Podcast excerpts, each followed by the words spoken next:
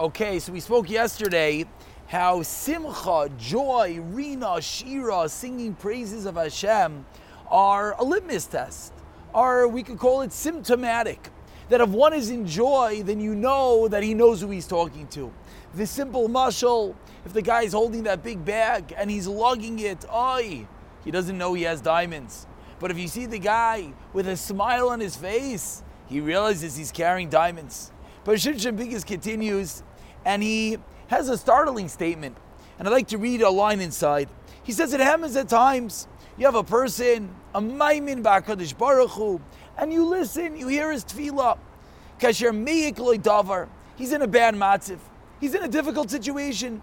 So what does he do? He spills out his heart in prayer. And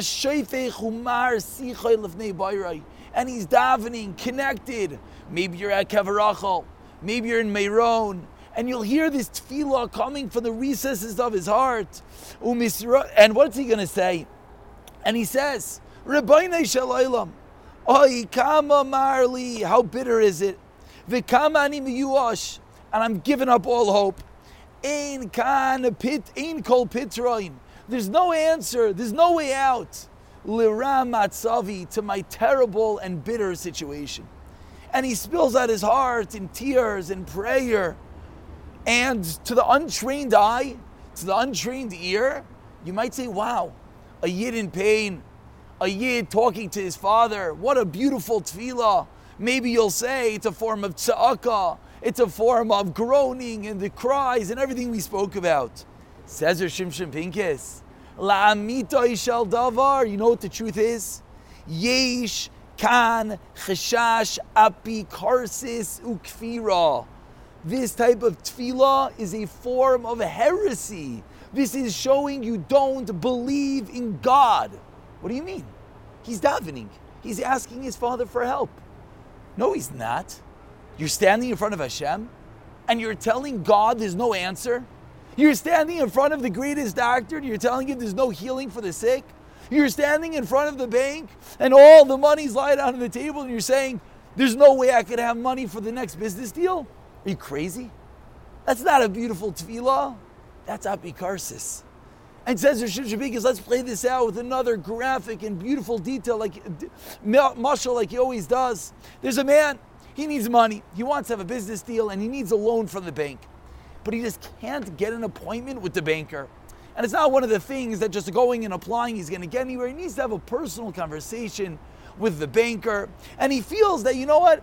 If only I could figure out a way to talk to the banker, he'll believe me, he'll understand me, and what does he do? He starts to call up his friends and his acquaintances trying to make an appointment, and it's not getting anywhere. And he gets on the bus one day and he sits down, and the guy next to him, he turns to him, he says, Hey, Shalom Aleichem. The guy says, What's wrong? You don't look so good. Says, and he starts telling him the whole story. How he, he has this great business opportunity, but what does he need? He needs a few dollars. And he needs a meeting with the banker, and he just can't get it. And the guy looks at him and he says, Guess what? It's your lucky day. I'm the banker. The joy, the euphoria that would fill up the person at that moment.